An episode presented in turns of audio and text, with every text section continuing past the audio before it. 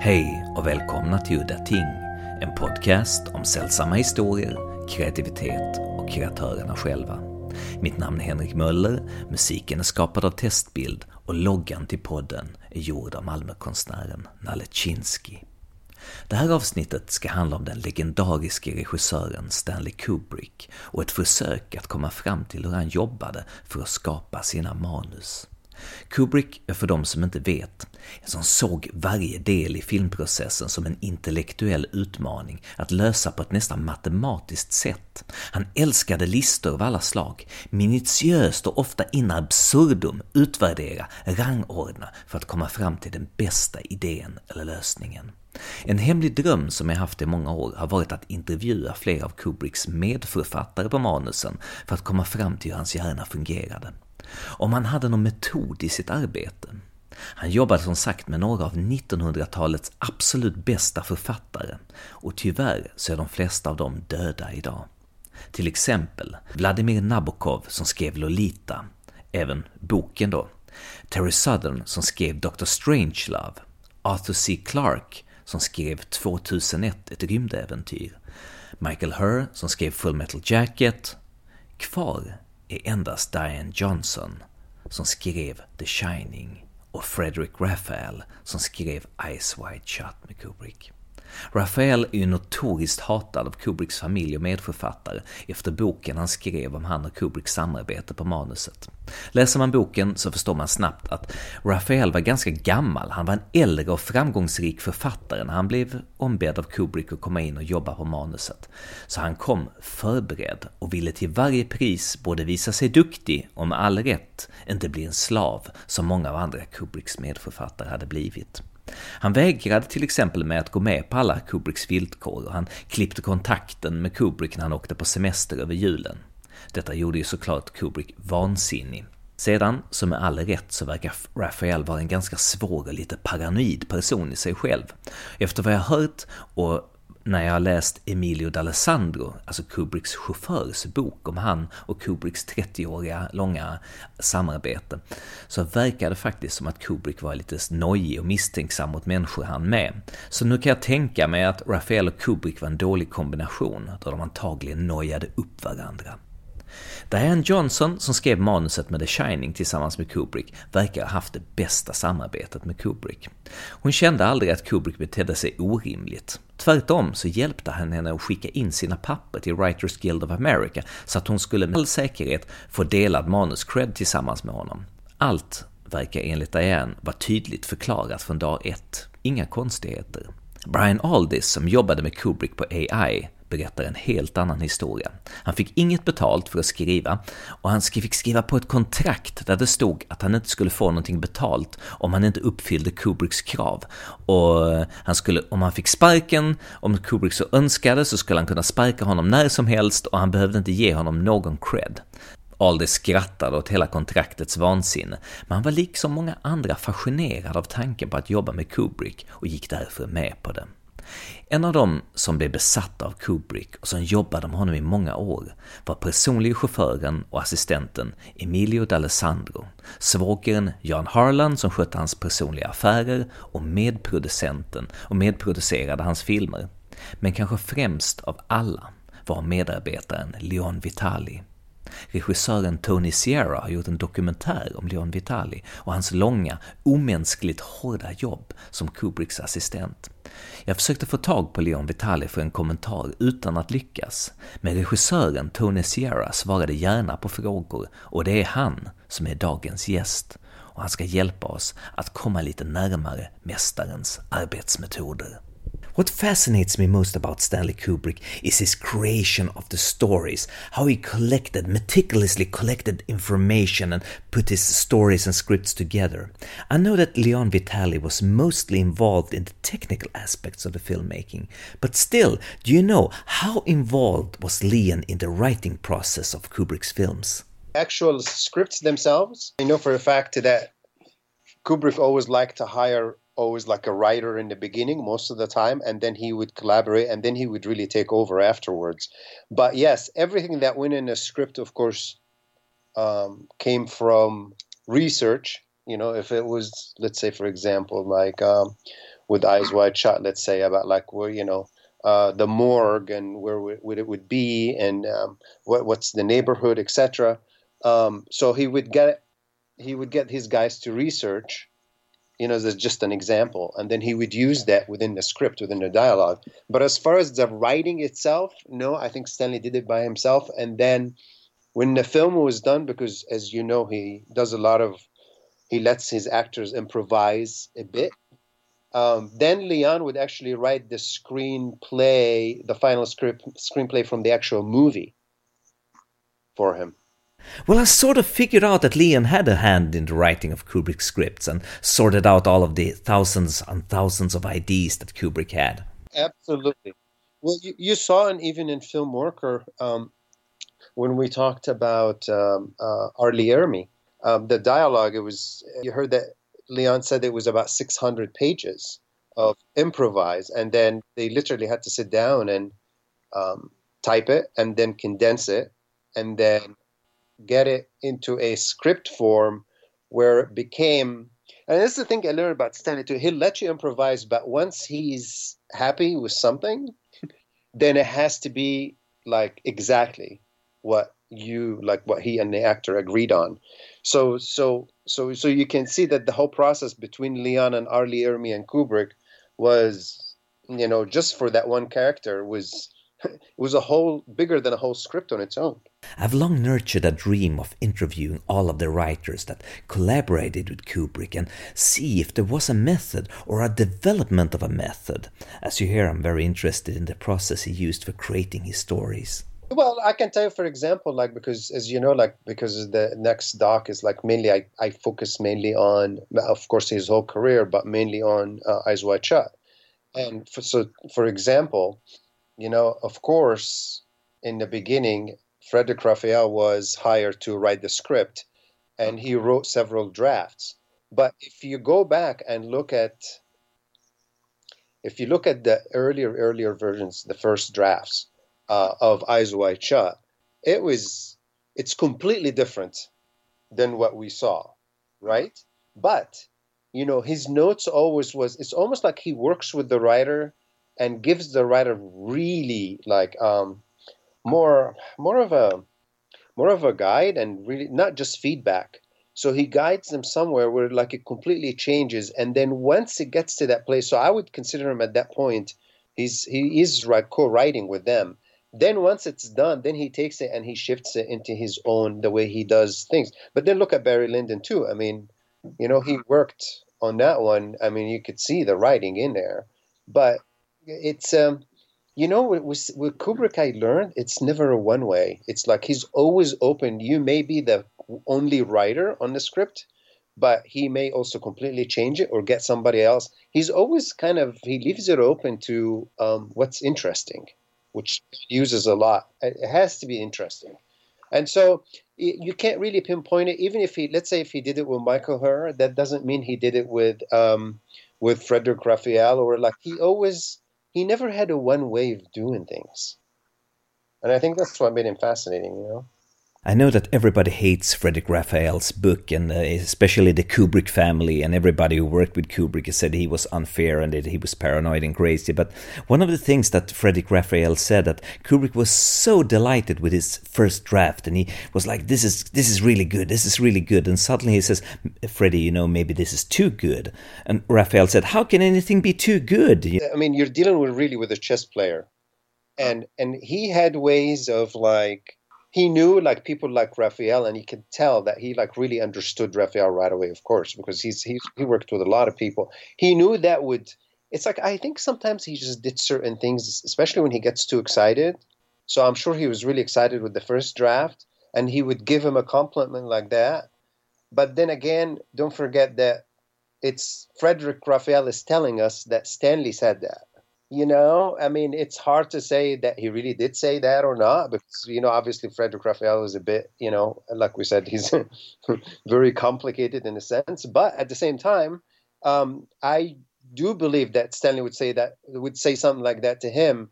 But as you know, and I know, that a lot of times the actors come in and they're really very good in the first or second or third take, or in the audition, which I heard recently from a couple of actors. And then when the camera rolls, they're just completely like different person and they completely lost that magic. And that used to drive him crazy. So I'm sure maybe the script was really good and then it just got worse. I mean, this is somebody that really didn't even think that he should have a day off. So, and that kind of plays in the mix because you can see in the Eyes Wide Open also that when Frederic wanted to start to, you know, go on vacation and not come back till after the New Year's and he needs that month off, you could see that their relationship started to kind of go south a bit.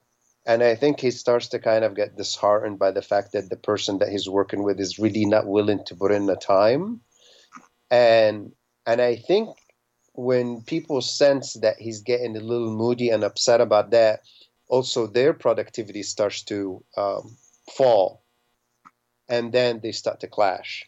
And you could see it comes and goes. And I mean, even with with Leon, he would like, you know, completely love Leon, and sometimes he'd be just like he couldn't stand them because they would because he it's push push push, and there's so much going on. But I think Leon was one of the few people that knew how to handle him.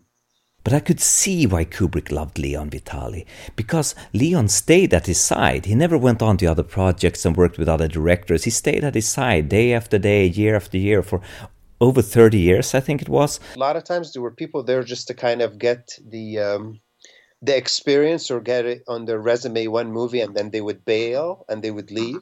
Or sometimes, and I'm sure you've experienced it, I, I experienced it so much even in LA is that people come in and they want to help just so they could get the credit, but they really like leave a week later. Like they don't even finish the job.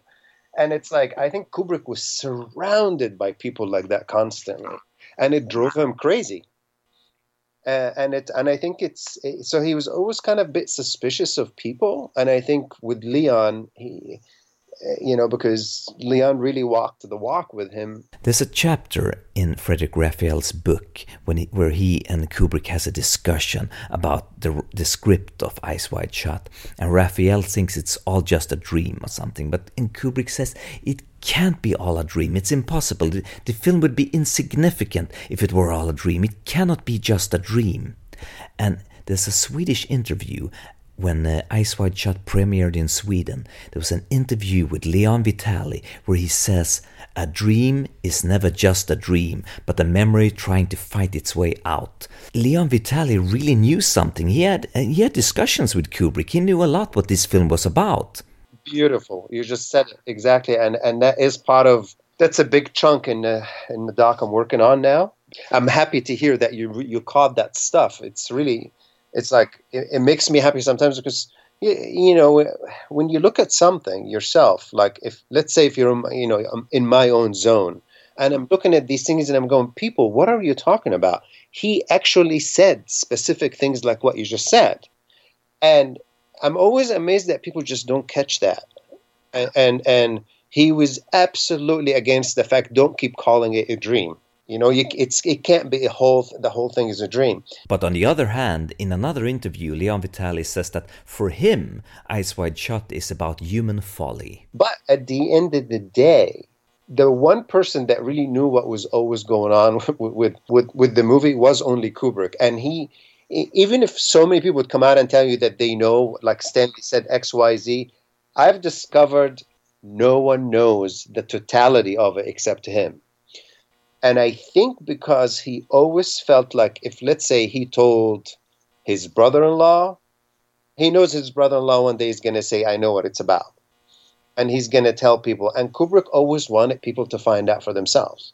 That was like a really big key to him. And uh, there's a lot of time, I, I don't even think that Kubrick sometimes told himself what the movie was about, you know? Because he liked that element of, and, and I think that's why also he loved. Um, about Kieslowski's films. He doesn't spoon feed the audience; the audience find their way, and I think it's really fascinated with that. You know, Kubrick read a lot. That's really obvious. I mean, I mean, you know, Leon still has some of, you know, the the books that Stanley would toss. Um, and I'm just like, when I look at the stuff and I go, you gotta be kidding me, because some stuff you go, this is not related to to anything. But you know, he he always finds something. He checked and researched everything, and it, the lay it's like all his films are layered, and I think that's why they have that long shelf life. You'd be shocked about how many things he researched. he would really research. People said that when he would um, you know, send his films to be dubbed for in Spain or Italy or something, he would literally research like like the voices. It's mind blowing the energy that went into every film, you know. And and he never abandoned them once they were done. He just continued to follow them and make sure that they're formatted correctly. And and I and I think that was part of the thing too. When he died, I think there was just so much chaos because there's so much that he used to do himself that Uh, things got a bit out of control, of course. You know. I remember in the mid 90s where I read on the internet that Kubrick was gonna make his next film, Eyes Wide Shut, and it was based on Arthur Schnitzler's book, Traumnovelle, Dream Story. I immediately went out and bought a copy of the book and read it. And even though I liked it, I saw there were a lot of interesting scenes, in particular the masked ball sequence was really impressive. But I thought it was kind of old fashioned, and I thought, what the hell? What does he see in this? What's he gonna do with this? Because he's obviously gonna expand on it, but I, I couldn't see it. Let me tell you this much. When he gave Leon the book to read, and Leon read it, and Leon basically kind of similar, he said what you said. He said, you know, I think Leon said to him something like, "Oh, it's a good book, but like, but that's really like the movie you want to make." You know, I don't see where it's going. You know, and he said to him, he goes, "Come on, Leon, don't you see the big picture?" You know, don't forget he owned that story for so many years, so many years. And there are different aspects that we go into in the film of like what really attracted him, but I think it's really is it is the big picture. It is he wanted to make a film I think he felt like that it had all the layers that he could go in and and he can add his own insights. It's almost like um, dressing up a, a mannequin or something, you know. It's like it had the ability to kind of take certain things that you could actually mold it and like create a whole world around it. It wasn't like The Shining, let's say, which it was like. I mean, of course, he made changes in that, but it's almost like um, I don't want to. I don't want to say too much yet because I want you to see the movie. I don't want to tell you what it is yet, and I don't want to say it verbally because I think it wouldn't be right yet. But I can tell you this much: um, in the beginning, I was kind of skeptic, and I and I talked to a lot of people, even people that were really close to him too, said that like they felt like the, that story wasn't right for Kubrick is more removed from what reality was like in 1995. So, you know, in that period. Um, but um, I, I don't think so. Well, Kubrick did a lot of strange things. Well, a lot of things that I didn't understand. For example, in Eyes Wide Shut, there's a sequence where two, Tom Cruise walks on a. He has a back. There's a back projection of New York, and uh, why did he do that? Was it to make it more mysterious or more surreal looking? Why did he film Tom Cruise walking uh, against the backdrop? It was pretty strange. He was projecting stuff from New York itself, and he just he just he, you know Tom wasn't going to go to New York and do all that stuff uh, like extra shots and stuff, and he was just projecting basically the shots while Tom and with a blue screen, and he just did did his shots with Tom on the treadmill. But again, you know what? All his movies did that in the beginning. They almost like take 10, 20 years of people going, "What is this?" And then suddenly starts to kind of do this thing. But I think the hardest is, I believe, is Eyes Wide Shut.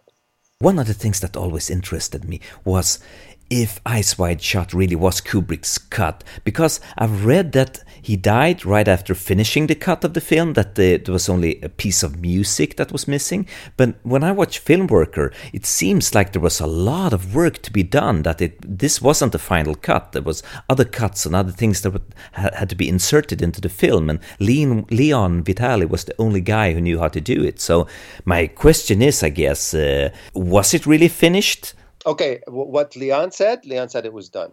But but do do I think it was done or not done or whatever? It's like I'll I'll save that for the movie. I, have to tell you, like with with with with SK13, which that's the title right now, is um, I don't really do my own opinion in a sense. I, I wanted to really, really dig deep and research, and it took years, and it's still going on. And and so I don't do more like um it's it, it's not room 237 where I'm think I'm seeing things and you know I'm not doing that. So I guess the answer to all these questions I think yeah you you'll see. I think I think it's really fascinating. And I think it's um, it, it to me it feels like a, a new Kubrick movie that we haven't seen yet. So when is your film coming out? I'm really looking forward to seeing it. I'm editing now, I'm pushing. As mentioned in the opening of this episode, Tony Zierra's documentary Film Worker about Leon Vitali gives both informative insight into Kubrick's working methods and at the same time retains a poetic touch that elevates it to a height above most documentaries. I got permission from Tony to play a bit from it, where Matthew Modine describes Leon Vitali and his obsession with working with Kubrick. I thought about Leon as a moth that was attracted to the flame that causes the moth to burn its own wings off. Stanley Kubrick was an incredibly bright light. His seductiveness was strong enough for Leon to be burned by Stanley's light.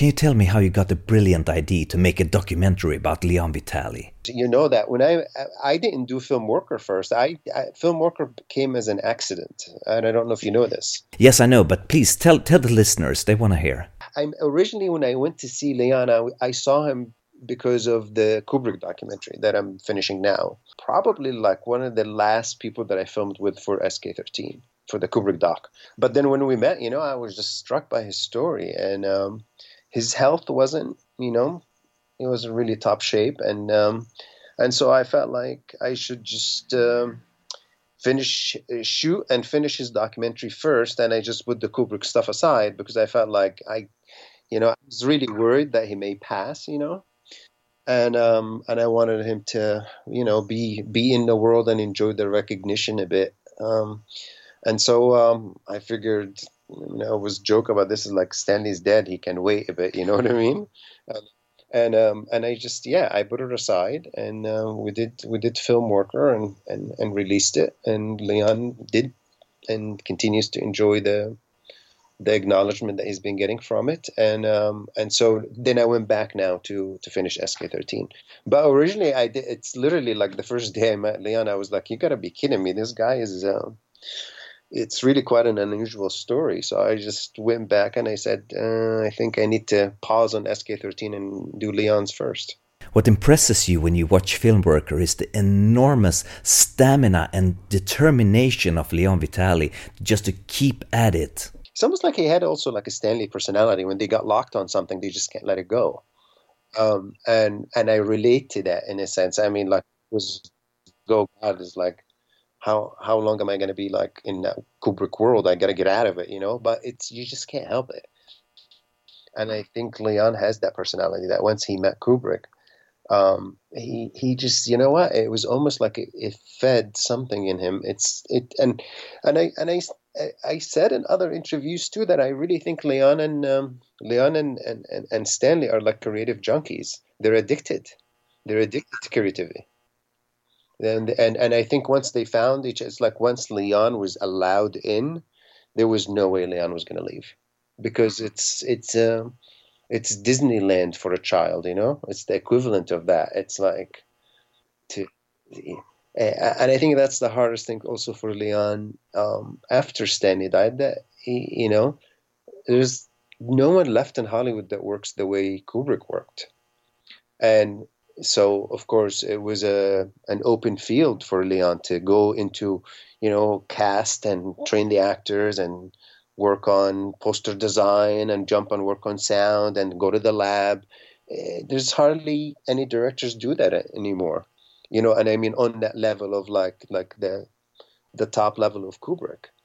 Well, as you said, it's a, a, very interesting, fascinating document of obsession that you can be obsessed with something, of, with a person that you admire. Like it's that that intensity, and I think people like Leon feed off that, and they just can't get away from it.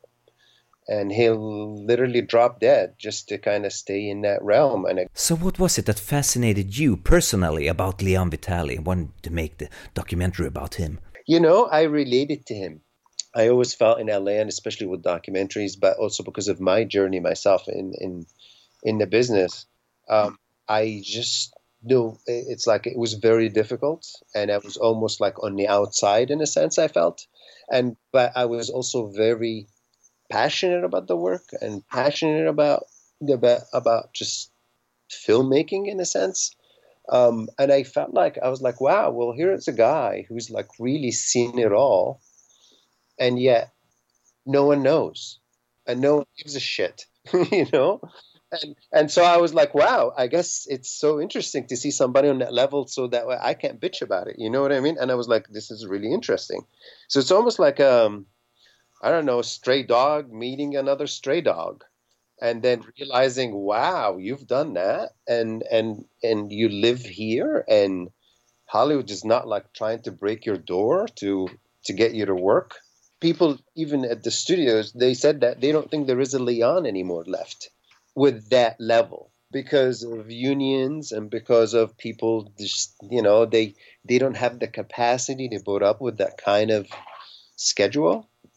And also to go from i mean look you got to remember the guy started what assistant color corrects a movie? You see what i'm saying? So from from the spectrum of like hi i'm just gonna you know, make phone calls, and the next thing is the man is dead and he's color correcting eyes wide shut. That's um, you know, and and and this is somebody that was an actor, but also what really I liked is that he didn't have to do it.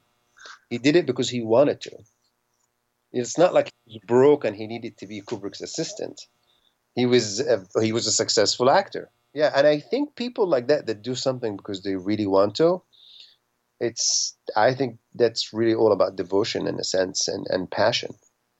Um, because you're not going in to you know to take the job because you're broke or because you're going to make a lot of money working for Kubrick or you're just fascinated by you've never been on a movie set.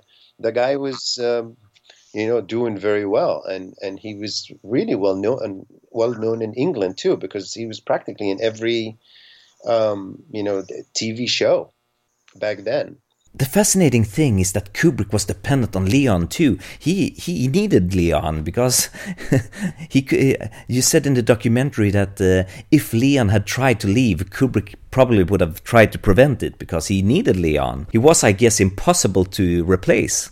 I think it's also like like sometimes like love relationships or like there are a lot of creative people and a lot of successful people are like addicted to crack cocaine. I mean, you mean you can be addicted to things that are really really have no have no um, benefit to you, you know, unless just getting high. But this has a benefit, you know. You're creating, so you're you're you're you're you're next to and you're working with one of the greatest directors of our time, and so I think that's the payoff. It's that you get to be in that world and you get to kind of, um, um, you know, collaborate and, and, and train actors and look at amazing, beautiful shots and, and master sound and color correct and audition people. I mean, it's it's uh, it is. It, it, I see the reward in it. I like. I mean, but that's why I said I I related to Leon when I met him. You know, because I, in a sense, I feel like I would have totally done that. But again, you have to be obsessive.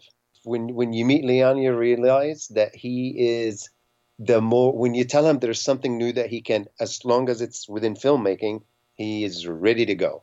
He gets so excited.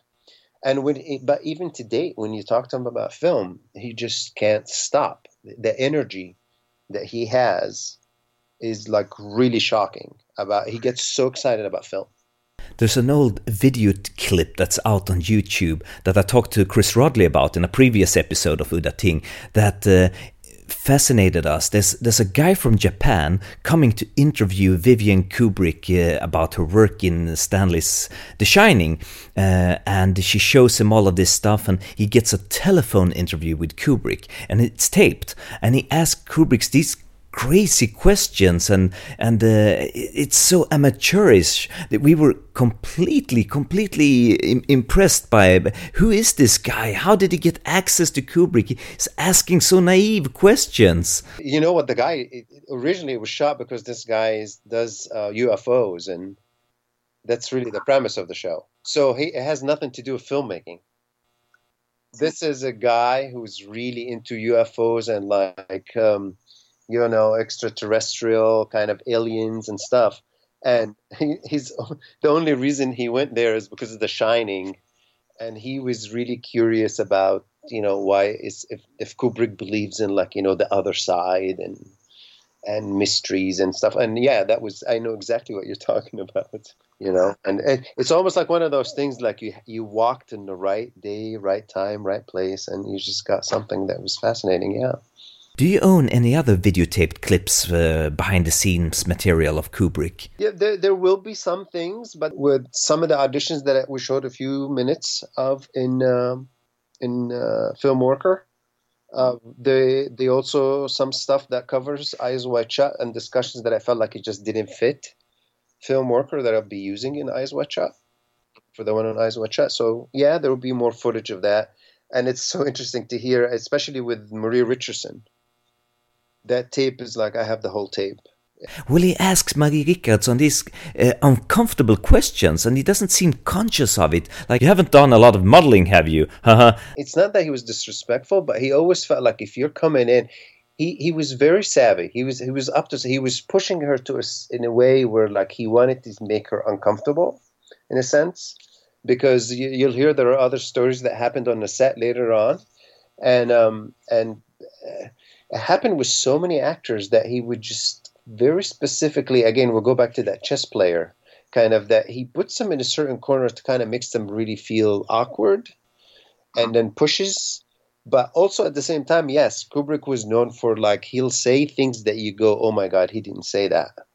And I think uh-huh. that's just how his mind worked. And some people thought maybe there was a bit of a, an autistic kind of sense to it, or um, something is going on with him when he talks. But he was also he was really shy, and because he was shy, he would really say the wrong things, and then later on he would go to Leon and he'd say, "Oh God, did I just say that?" I think that's why also he needed Leon, you know. well, I know people were nervous to get fired because the stories of Harvey Keitel quitting, and uh, I guess uh, Jennifer Jason Lee didn't really quit, or did, was she fired? I can't really remember what happened to her. They said that it's because of um, her work schedule didn't work but I really honestly, um, I feel like it's just he realized that they both just didn't work for the movie, you know, and I can see why Harvey Keitel wouldn't work. You know, Harvey Keitel is like great, but for that story, he's just way too much New York kind of gangster kind of style, you know, and that's not what he was going for. And I think when he saw on the screen and he looked at it, he was like, eh, I don't know if I want to do this. But again, Kubrick, and when you hear from other people, he will never tell you, oh, he'll find something else to um, get out of it. Um, like I spoke with a few people that said sometimes like if he feel if he felt like an actor really didn't didn't hit the lines really well or just didn't have didn't know how to handle the scene, he would just kind of like look around and go, you know what, uh, it's getting too dark, and it really had nothing to do with the light. And then he would just like completely say, you know, let's just start tomorrow, and it really would be about something completely different that no one knows or it would be just about the actor, but he would just he'll blame something else. Or he'll say the camera is not working, and just so he could get out of it and um, come back again and start all over and not put him on the spot. He was always um, you never knew what he was thinking. While you were researching all of this stuff on Stanley Kubrick, what were the most interesting things you found out? That's an easy answer, actually. I mean, or easy question, sorry, not an easy answer. Um, I'd say the level of um, the detail, the level of research, and the and the hard work. I I knew I knew he worked hard and I knew he researched a lot, but I was impressed by the level of hard work and research. Like to, literally to like it was a bit sometimes shocking to everything that you see on the screen is there for a reason. But the same thing happened with Leon you know in the beginning too when i saw that leon did all that stuff i was still kind of bit like again you get excited about a story and then you think that you're just excited and you become more blind to the facts and you think oh, oh this guy didn't really he doesn't really know about you know really film stock let's say you know maybe he did really help stanley and auditioned a couple of people but you know not on that big level that you're trying to make the movie about and with Leon, I was really impressed. The more I dug deeper, the more I was um, I was I was amazed because you know even we would go to um, to deluxe the lab and it's like they literally even the, the operators and there were telling me like how much the level of his knowledge and i was pretty impressed by that kubrick just didn't sit on a chair and just said action like you know the classic kind of cliche and, and it's impressive about how much he really did himself you know so people say well like oh he tortured leon well he also tortured himself I mean, to a point that he dropped dead because so I think that's what impressed me the most because it wasn't like about I'm just gonna work everybody and I'm gonna be like um, a jerk to everyone. He pushed so hard beyond to a point that you know I mean you heard Leon in Film Worker said it like it would be like two in the morning and then they would start. I mean, so many people said that you know Tom and Nicole and all the actors would be in their trailers sleeping, and the man is still setting up, and he's like a seventy-year-old man you know, at three or four in the morning and still getting ready for the next day. So they would arrive and, you know, and then everybody else was complaining that they were working too much. But no one had an idea that that man is like practically on like a few hours of sleep every night for years. And and that's why I think the movies are really so layered that you just you can't figure it out in one or two or three viewings. It just keeps coming at you with more information. And every time you see the movie, or a movie, it completely you feel like you're seeing a movie like as if you've never seen it before. Something new comes and jumps at you, and I think it's because of the layers. Well, one of the things that always confused me, if Stanley did 200 takes of uh, Tom Cruise going through a doorway, he did take after take, 200 takes. When you look at 200 takes, how the hell can you see which take is the best? If he's doing basically the same thing over and over and over again, how uh, you you must become blind to these things. Oh, oh, no, I think it's a misconception. I think there's a misunderstanding in that because when he let's say let's say for example when he did 50 takes okay? He didn't sit at the at the editing table and look at the 50 takes. He would he would he would do 50 takes but then he would really keep or print 3 of them. You see? So he never really printed over the entire 20 takes or 200 takes and sat down and shuffled through them. But i think actors always complain that like no he would make them do it like literally 50 times till they get it right. But once they get it right, he would keep one or two or three takes, and then he would work from that. But I, I you know, from like looking at different things and and and um, continuity reports and stuff, he he never sat down and looked at like so many takes. He would sit with you until you get it right, and until the camera gets it right, until the sound gets it right, and then once he gets it to that place, then he starts to, you know, look for the keepers and the keepers were never 50 takes. The keepers normally would be like one or two or three or four or five takes, let's say, that he would keep, that he would actually um, use for the film. Um, but again, you know, like as Leon mentioned, um, he said he would go in at the end and he wanted one line that says, I love you. He would find the perfect I from one take and the perfect love from another take and the perfect cue from another take and assemble them together and you get a nice I love you that he felt like it had the rhythm. Well, one of the things that interested me because in the script of Barry Lyndon, there's a, there's a scene, the final, the, the final scene between uh, Leon Vitali and Ryan O'Neal when they have the duel. Uh, that scene really didn't exist, I believe. I think in the script it only said uh, that uh, Lord Bullingdon and uh, Barry Lyndon has a duel, and uh, nothing is described. But that whole scene was, I guess, improvised, and they mapped it out, blocked it out step by step to become this amazing thing that's the finale of the film. Is that true, or is it a legend? Oh, you mean well? The actual scene itself, it didn't exist originally. And and if if you you notice in Film Worker when Ryan O'Neal said to Leon, he goes once Leon came in, it you know it right away it sparked in in in in, in Kubrick's mind that that's how we're going to get rid of Barry Lyndon by have by using Leon's character do the duel. That's fascinating. Do you know of any other scenes from Barry Lyndon that was improvised that wasn't in the script? Yes. So so so uh, even I know for a fact that when um, Barry Lyndon when he um, escapes from the military. That actually the idea came by from uh, Christiane Kubrick uh, with having the two gay officers swimming, and they had the, they left to their uniform, and that's how Barry Lyndon takes the uniform of the other soldier and puts it on, and then he escapes. So again, he was always kind of um, leaving it open. It's the same thing with Full Metal Jacket too, especially with the ending. He kept even asking the actors, "What, what, what do you think we should do? How it should end?" I love what Leon said. People in Hollywood always go, "What would Kubrick do?" And he said Kubrick never knew what he was going to do. People, Kubrick always discovered what he was going to do, and so he would just like practically really arrive on the set and go, "What are we going to do? How are we going to do it?" And um, how would you do it? He would ask the actors, and they, he would go from there. And once something interesting happens, he takes it on board, and then he'll start to, like he said, map it out now. And so once he knew that the duel was going to be like that, and this is an uh, an interesting um, thing that Leon mentioned to me is that when they did the duel, um, somebody, someone actually came in and they were testing different guns, and so he asked Leon if he wanted to go fire some uh, shotguns in the field, and Leon has never done it.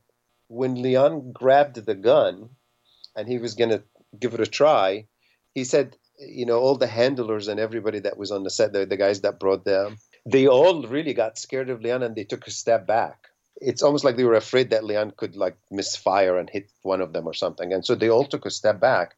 And he, it, when they were walking back, he said to Leon, he goes, Did you notice how they all took a step back when you grabbed the gun? And he was like, Yeah. And then he really incorporated it within the scene of the duel.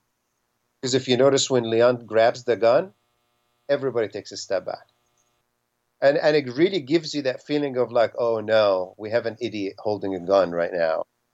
And um, you know you know what I, so again he was just always watching. And and i think that's the beauty of it. And if like somebody came up with an amazing idea he's immediately would just incorporate it within the film. You know same thing with danny with the bicycle in the shining with the with the tires going on carpet and then going on wood and then carpet and then wood. And you remember how that that tracking sound of as that danny goes through the halls and it's like and it's like you see the you know, originally it was supposed to be just old carpet. And when he heard it, you know, they said, oh, you know, every time he gets off the carpet, we get this big thump. You know, it's not going to work. So they said, all right, rip, you know, let's have the entire floor be carpeted. And I think the sound person in the back goes, why? I really like it. Took the, the headset, put it on, and he heard it, and he was like, we're keeping it you know, like having an eye for and being open to things. I think that's also what made the movies and him interesting, you know. I heard that you said in an interview that the biggest problem was to get Leon Vitali to talk in the documentary because you said that Leon could talk for hours about Stanley Kubrick and Stanley's work, but he could never talk about himself. How did you overcome that? How did you get Leon Vitali to talk about himself? I would say the first month was a bit like trying to get him to talk. It was a bit difficult because um, as you said, and, and, and, it's a great observation that you're right. He was he would talk about Kubrick and he would just go on and on and he'd be really like um, in a sense energized and eloquent. But when he talked when he talks about himself, he would just goes into this kind of um, I'm not interested, and you couldn't get words out of his mouth. Like it just like kind of like uh, you know he's not interested. I waited and waited and waited, and I think the end in the end I um, we always joke about this because I always tell him that I'm sorry that I always say that, but his house is really a complete mess. And you know, all his material is like there's so much material that like not even in boxes, stuff was just thrown everywhere. The only thing is really organized in his house is books. He has an amazing bookshelf like Walt, you know, like he, he, he loves to read. Uh, but he seems like a busy guy. Does he find time to read? God, yes. Oh, yeah. He loves to read. And um, and then I said to him, I said, you know, I said, you know, it was really more of a thought. I felt like if I organized all his papers and cleaned the house completely, he would, um, you know, we would, I would just give him, you know, he would remember. So what I did is I was every day would just go in and get a big pile of stuff and just put it right in front of him, and he would look at it, and um, and he started to look at stuff and remember, and he completely forgot, and he started to actually talk about what he was seeing and uh, I think that broke the ice. Pretty much everybody that comes near Leon, they always want to know about Kubrick, and there's rarely people want to know about Leon himself. He probably appreciated the sense that when I was interested in him, that that kind of helped. But I also have to tell you, like in the beginning, he told me, he said, I don't think there's a story there and you'll be disappointed, you know, about him, about his own story. And I was like, I said, well, let me worry about that. I was like, I said, are you kidding? Of course, this is a beautiful story.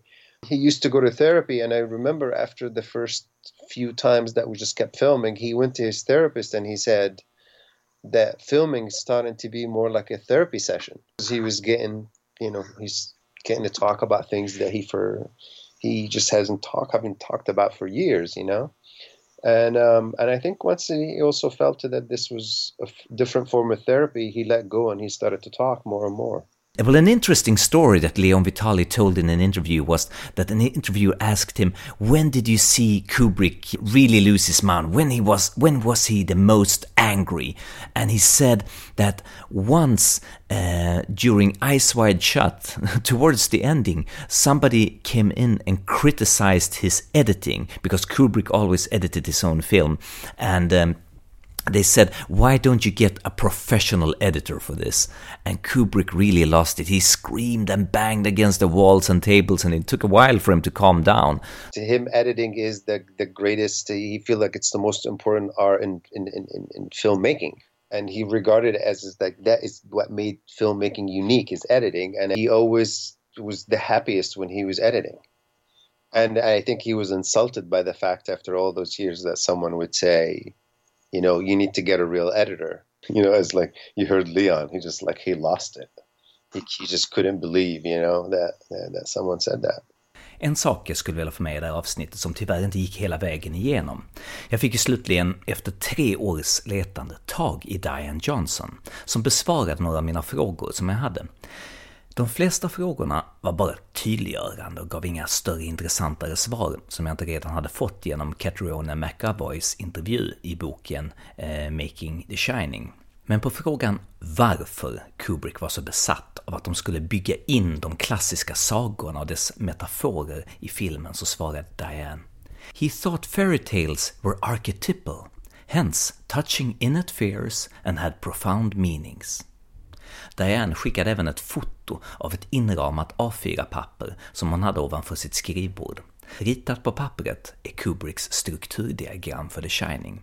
Tyvärr är fotot så lågupplöst att man inte kan läsa Kubricks handstil, men man ser åtta stycken cirklar med huvudevents, Kubricks så kallade åtta non-submersible units som är uppdelade i två akter, fyra om fyra.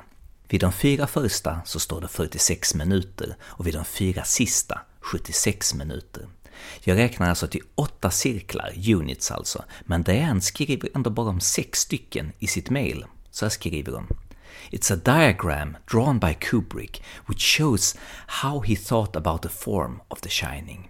In six acts with running times for each, in the six circles he fitted in, or advised me to fit in, the scenes we had made a list of from the book we were adapting. We listed 124 scenes to correspond with the length of a movie.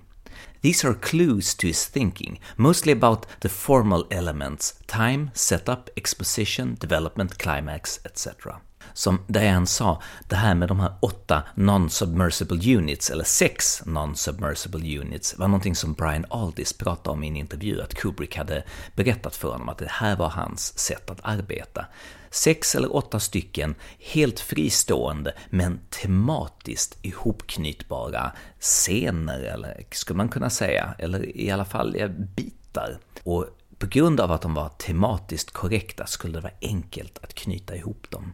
Och därav skulle man slippa den här klassiska treaktstrukturen som Kubrick enligt Ian Johnson hade ett tydligt förakt emot. Ja, och med de orden så säger vi hej då för den här gången. Mitt namn är Henrik Möller, musiken är skapad av Testbild. Hej då!